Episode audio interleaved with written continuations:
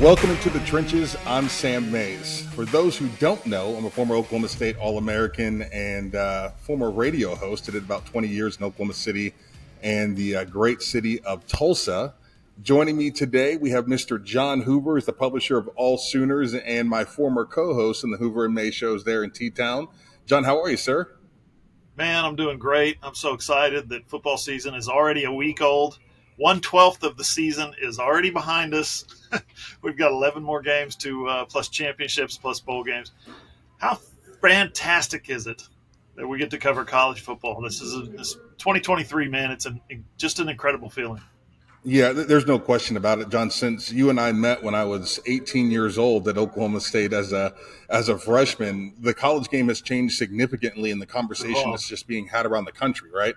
I mean, it's yeah. 365, 24 7. When you add NIL and the transfer portal to it, it's just a modern day soap opera, and it's absolutely incredible to, to watch. Yeah, when I started at the Tulsa World a million years ago, no, a thousand years ago, 1992, uh, we used to get a, a little one paragraph um, fax from each school OU, OSU, Tulsa, Arkansas. And it would be from the sports information director. Here is what happened at today's practice. We called it the, I don't know why this name never made any sense to me, but we called it the OU trainer, the OSU trainer.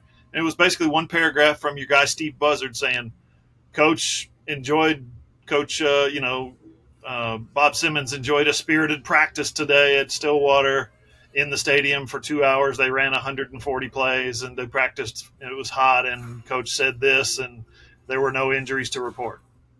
That was all the coverage, Sam, that we had for the day, for the entire day.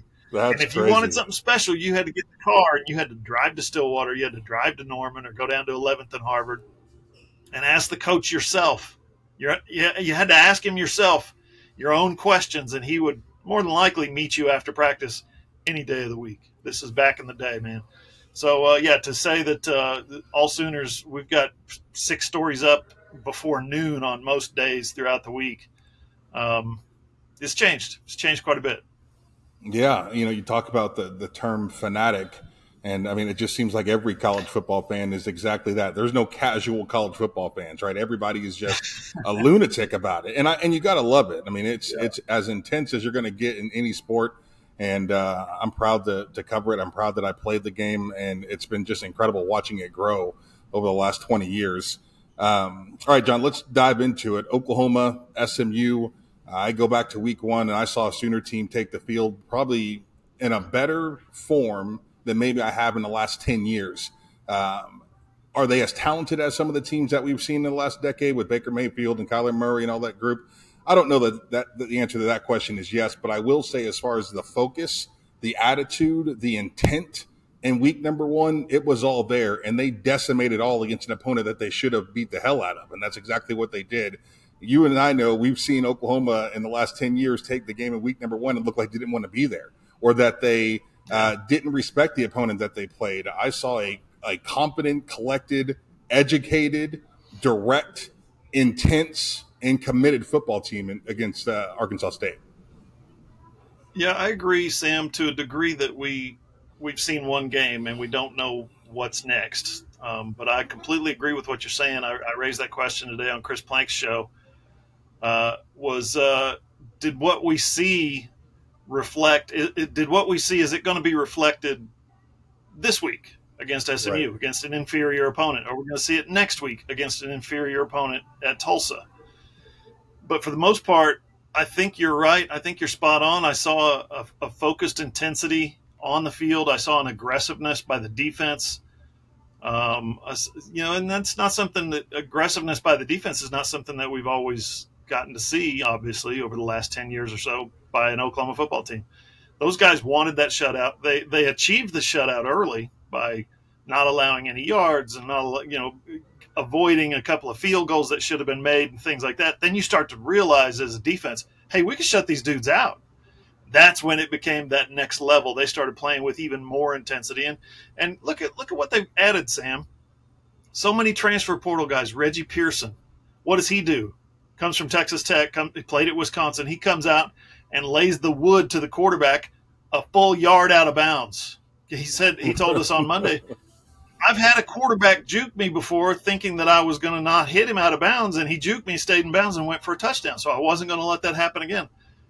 That's the kind of mentality that hasn't been present on defense at Oklahoma a lot over the last 10 years or so. More transfers, Rondell Bothroyd. Just, I mean, name your guy, name your position. There's a transfer somewhere who's played defense somewhere else who came into Oklahoma and said, This is how I play defense. Yeah, no, absolutely. Those guys really did shine uh, in week number one and, and, headed to week number two. The expectation is probably more the same, correct? I mean, SMU, uh, yeah. what I would call an inferior uh, uh, opponent. You know, they've they've had some success here in the last ten years, but this is not the team uh, that Oklahoma is going to play that should challenge him in any way, shape, or form. The goal would be able to see the Sooners just route them like they did in week number one. Yeah, when you talk about there's a, there's a couple of guys in particular, Sam, who uh, play for SMU, who committed at one point in their high school careers, committed to play at OU, and they ended up flipping. Camar Wheaton, running back, went to Alabama, and now he's at SMU uh, Jordan Hudson from St. Louis. He ends up at SMU. Uh, Jordan Hudson caught a 67 yard touchdown last week, or I don't know if it was a touchdown. He scored a touchdown, had a 67 yard reception. Uh, SMU is doing a fantastic job. Um, I'll give you another example. I think it was uh, uh, Savion Byrd, you know, your favorite left guard, right? He's uh, number 59 in your program, number one in your heart, I'm sure. He's a guy that he was when he when he came to Oklahoma with the uh, the, the Caleb Williams production when the, he brought all those recruits in during the pandemic. Um, Savion told me my recruiting is down to Oklahoma and SMU. What? Where did that come from? So now you're right. seeing a, an SMU team program that's transitioning to the ACC next year. Uh, pretty exciting times for those guys, but they're going to have they're going to have to upgrade the roster like a lot like Houston, like Cincinnati, like UCF, like BYU in the Big 12. They're going to have to upgrade the roster. They're going to have to upgrade the facilities. They're going to have to grow the stadium. Uh, just upgrade the program overall. That's in the future. What this team does, this team now is realizing, okay, things are serious. We got some guys here. We got some dudes. Um, you saw the, the job done by the previous coaching staff, just incredible. And now Rhett Lashlee goes into year two, and, and he's looking to kind of continue that momentum. I will, uh, John. I'm pretty sure the last time you and I were in Dallas at an SMU game, we were together as Josh Fields and Rashaun Woods uh, broke almost every Big 12 record there was to be had. And I will never forget the chant from the student section of "It's all right, it's okay, you're going to pump our gas one day." That was the uh, that was the chant from the SMU student section. So I, in particular, appreciate uh, when someone sticks their foot up SMU's ass. I'm here for that. Please, please do that this weekend, uh, Oklahoma for sure. Um, real quick, as far as some position groups, seven touchdowns. Is that right? Rashaun oh yeah, it was crazy. Pass, still yes, an NCAA I, record. I was. That's probably the maddest I have ever been after a game, honestly. Because if you remember that two weeks prior to that, Tatum Bell was like third in the nation in rushing, right? we had just yeah. grounded and pounded our first two opponents. We were feeling great about the, the running game. Uh, we had one of the country's top 15 offensive lines with those with those guys I was lining up next to, and you know our goal was to really set the tone on the ground. And I remember saying in the in the media that week that we were just going to run for run all over them, right? And that's what I truly felt that way. And John, I, I, remember leaving the field after the first series, and my my old coach uh, Chuck Mueller looked at me. He says, "What is wrong?" And I looked at him and I said, "Coach." there were nine dudes in the box. And he's like, what are you talking about? You know, this is not, this is when we didn't have iPads and it wasn't like this instant, you know, reaction coming from the press box down to the field. And I was like, I'm not kidding you. The whole entire team is in the box. Like the numbers just don't make any sense. We cannot run the football on them. And the middle linebacker, I can't remember the kid's name, is just running his mouth the whole time. I told you you weren't going to run the ball on us. I told you you weren't going to run it. And I'm like, dude, are you watching the scoreboard? It's like a, it's like a slot machine. Like we just keep scoring, and and that they just kept goating me and goating me and being. I was just pissed by the end of the game that we weren't able to run the ball. Uh, I'll never forget that game. It was it was insane. I was exhausted just from running the sprints up and down the field, like chasing Rashaun on these long touchdown runs. Like it was. I bet you I ran two miles in that game just in celebration runs. It was crazy. Do you Absolutely remember crazy. the DC? Do you remember the defensive coordinator for SMU that game? I do not, but he sold his soul to the devil. he said, "We're yeah. going to ISO these two corners on these two wide receivers." You had a really good receiver, John Lewis, was it? Yes, John Lewis. Side, yep. And Rashaun Woods on the other, a two-time yep. All-American. Yeah, yeah, ridiculous. They it was the dumbest thing I've ever seen. Right. It was just ridiculous, and they just let us just beat the hell out of them. But it is what it is. um, as far as position groups for the Sooners, real quick, that I want to hit that I was pretty impressed with. I think Dillon Gabriel has improved. Right. I think you and I last year on on air talked quite a bit about how he at times looked just like a he looked like a good college quarterback, and considering what Oklahoma had had, you know, in the last five years or so, that was a bit of a turnoff for us, right? Like we're just watching this kid who's decent play quarterback for the Sooners. I saw a young man that looked to be the complete package uh, this last week. I, I loved his mid-range ball. He didn't have one last year. Super inconsistent in the middle of the field. That 12 to 15 yard pass eluded him quite a bit last season. He connected on a bunch of those. The deep ball looked a little short at times, but I think he figured it out in the second half. Started hitting some of those also. I don't know, you know, if, this is probably going to sound crazy to you, but I don't know that Drake Stoops is not the best receiver on that team, honestly, as far as consistent route running and somebody that they want to try to get eight to 10 touches a game, right? And because he just reminds me a lot of Hunter Renfrow, right? The Clemson uh, receiver plays for the Vegas now. It's never going to break away from you. He's never going to make you look foolish athletically, but he's got great discipline in, in the way he runs routes. He's going to catch every ball thrown his direction, and he's a true competitor. I like Stoops for sure. Yeah, Stoops is fun to watch just because he competes so hard and he's such a student of the game, obviously. He's literally a coach on the field. He's got an upper level knowledge of, of what the offense is doing, but not just what the offense is doing, what the defense is trying to do to react. He understands that stuff already before he ever steps out there. So it's fun to watch him. Uh, uh hopefully he's back from that shoulder. Uh, they called it a, a AC thing. Uh, don't know if it's a full separation or a tear of some kind um, something mild maybe, but he was trying to get back in the game. So there's yeah, there's a lot of hope in Norman that he's going to be okay. Um, I asked Dillon Gabriel this question on Monday, and I phrased it around going into this season. We looked at the receiver core and we were like, which one of these guys is going to lead the team in receiving? You know, after one game, and I asked Dillon this, which one of these guys is going to lead the team in receiving? You see the difference, the the enthusiasm about holy crap, you got like six or seven guys that could possibly right. be the leading receiver on this. Uh, who knows whose it's going to be, but yeah, the, the receiver core has developed. I think that's largely due to the coaching of Emmett Jones. Um, they got a real wide receivers coach this year. No knock against L'Damian he's going to be a great uh, coach at some point. L'Damian Washington last year was a guy that stepped in for them, right? At some point, stepped in at the last minute for for uh, Cale Gundy when Cale had to leave the team. Uh, he was an un- unfinished product as a coach, a very young coach, right out of playing, doesn't have all the techniques and things down. You transition to Emmett Jones and Emmett Jones, those guys, you talk to those players, those receivers, and they're like, "Oh my gosh, Coach Jones has taken us to another level." So that's huge. And then the Dillon, the, the remark you made about Dillon at times last year, he looked like a good uh, college quarterback. There were times last year where he didn't look like a good high school quarterback.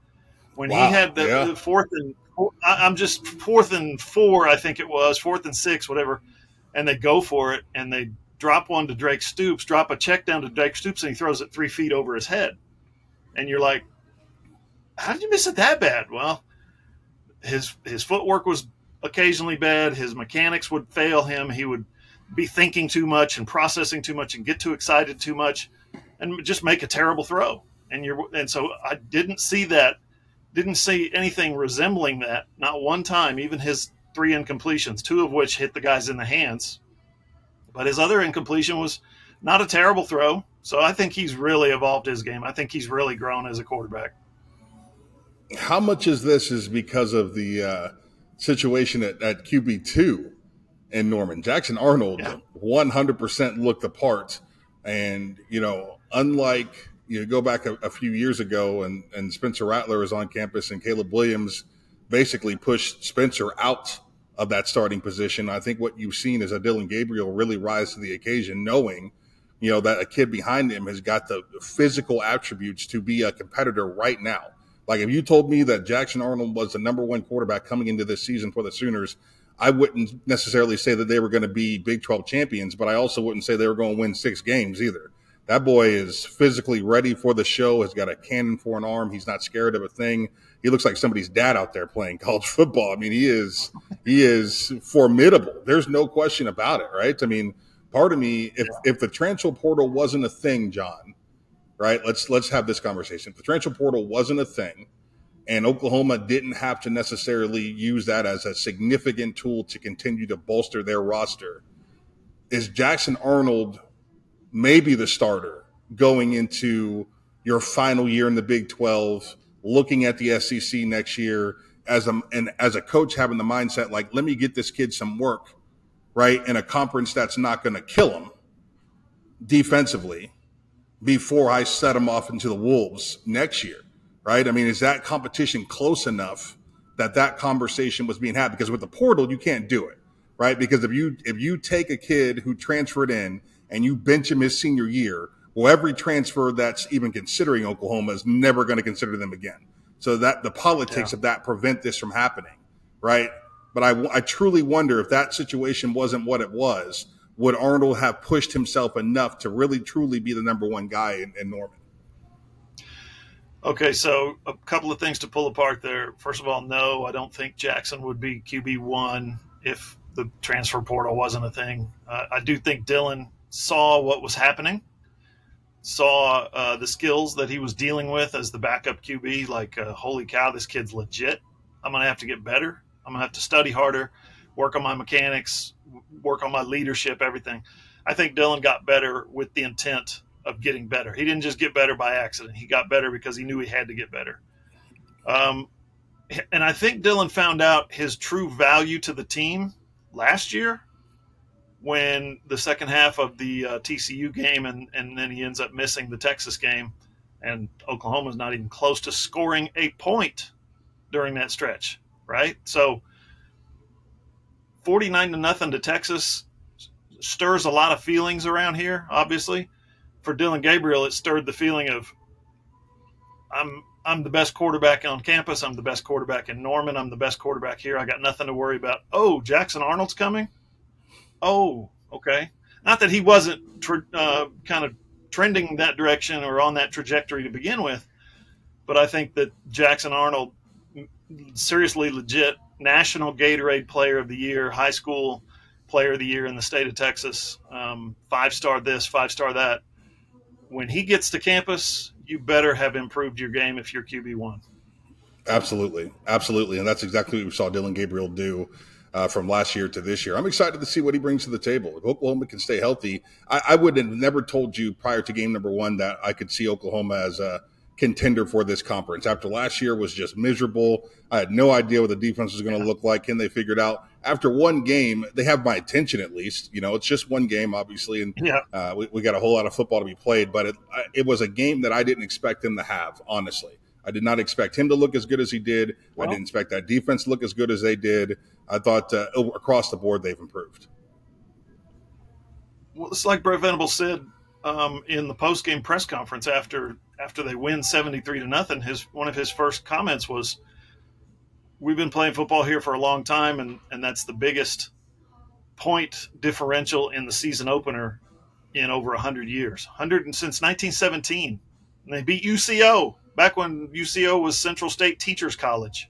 Uh, this is a what I'm getting at is there's been a lot of teams, a lot of elite, all-time type national championship type golden standard teams at Oklahoma. None of them have beaten their opening opponent 73 to nothing. We saw some history there. So that doesn't mean that this team's ready to play in the college football playoff. We're going to challenge Georgia, any of that. That's not what this means. What this means is this team might be better than we thought. Uh, when you look at the Big 12 conference, just everybody's result from last Saturday or last week, everybody's result, take it all into totality. Tell me Oklahoma wasn't the best performance of, of the entire Big 12 conference. I don't think that's a stretch.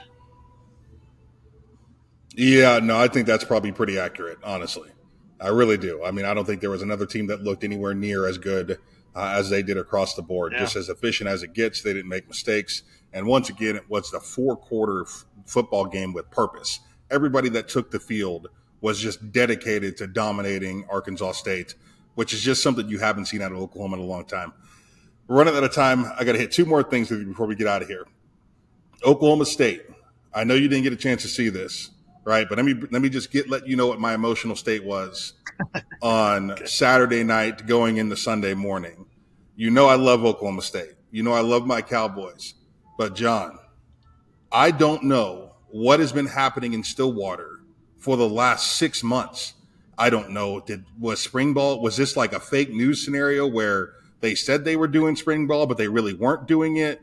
Um, have we seen some body snatcher stuff where the kids that we thought were going to be good players have been replaced by guys that aren't? Is this like a like a they've had some sort of a walkout and they're trying to be slick and just replace them with normal student body? You could have told me that was Mrs. Stevens' freaking algebra class out there in the offensive line. I would have believed it.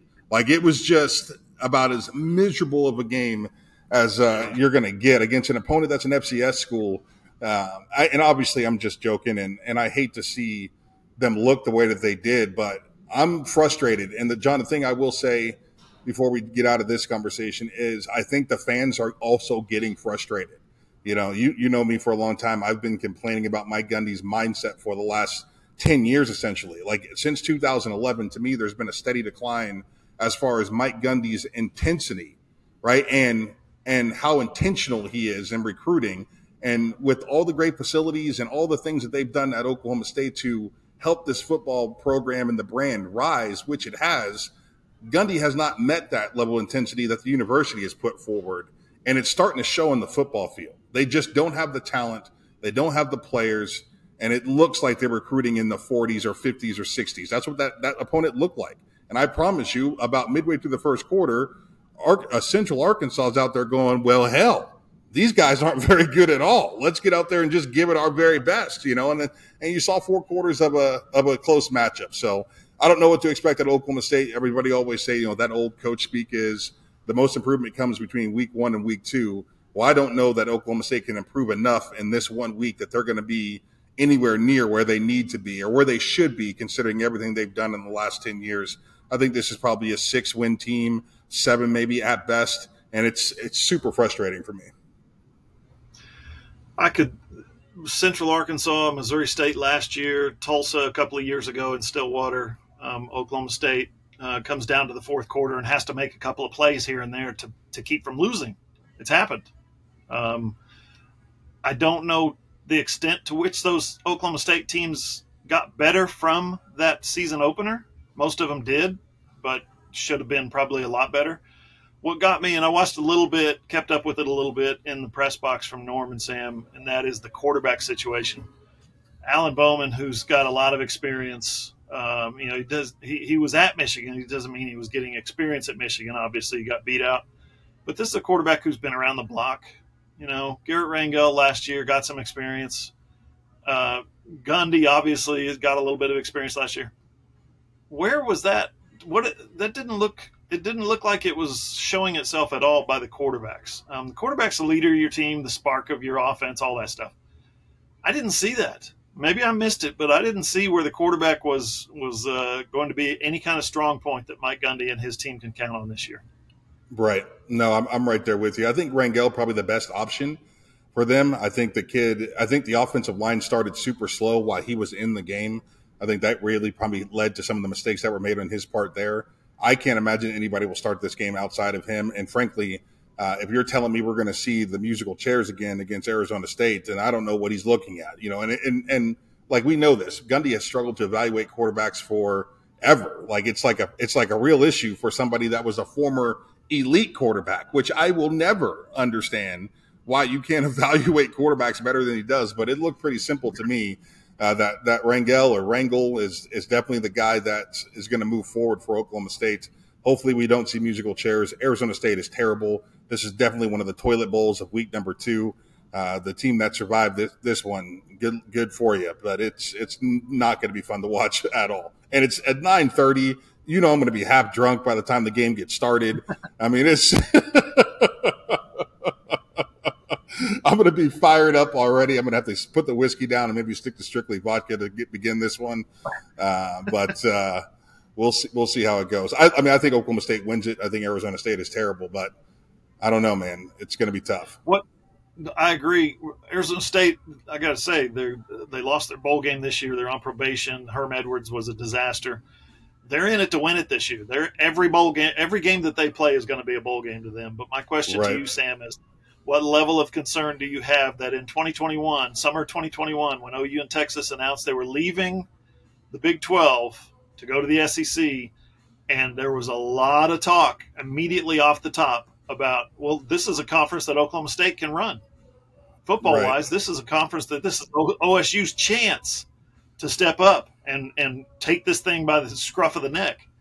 You think that's going to happen? You're talking about recruiting in the 40s and 50s and 60s. Yeah, no, it's not, and it's a damn shame. It is. You know, I can't imagine that that's going to happen. It's unfortunate because you got a bunch of teams in this league, uh, like Texas Tech. Um, you know, well, I don't know what happened in Waco. Both these teams have lost, but the mindset it just feels like around the programs is we're going to go be great, and it's coming from the head coaches. It's coming from the administrator. Both programs are dumping a bunch of money into, into all the things you need to dump a bunch of money into. And then you add, you know, a BYU and a Utah that are coming in with the mindset of, you know, that's a great rivalry there. Those programs also have a bunch of money. Uh, BYU's got a national uh, uh, fan base and will be able to recruit nationally like Notre Dame does. And now they're in a big time conference. It'll make it a little easier for them. I expect them to rise over the next five years also uh, yeah, you would think that Gundy would be the guy, and you would think, I believe, I truly believe that Chad Weiberg uh, and Casey Strum and all that, that group there behind the football program are 100% committed to excellence. They want to see nothing but greatness from Oklahoma State. I just don't buy that their coach is of that mindset. I don't believe that Mike Gundy is focused the way that he should be to make those things happen.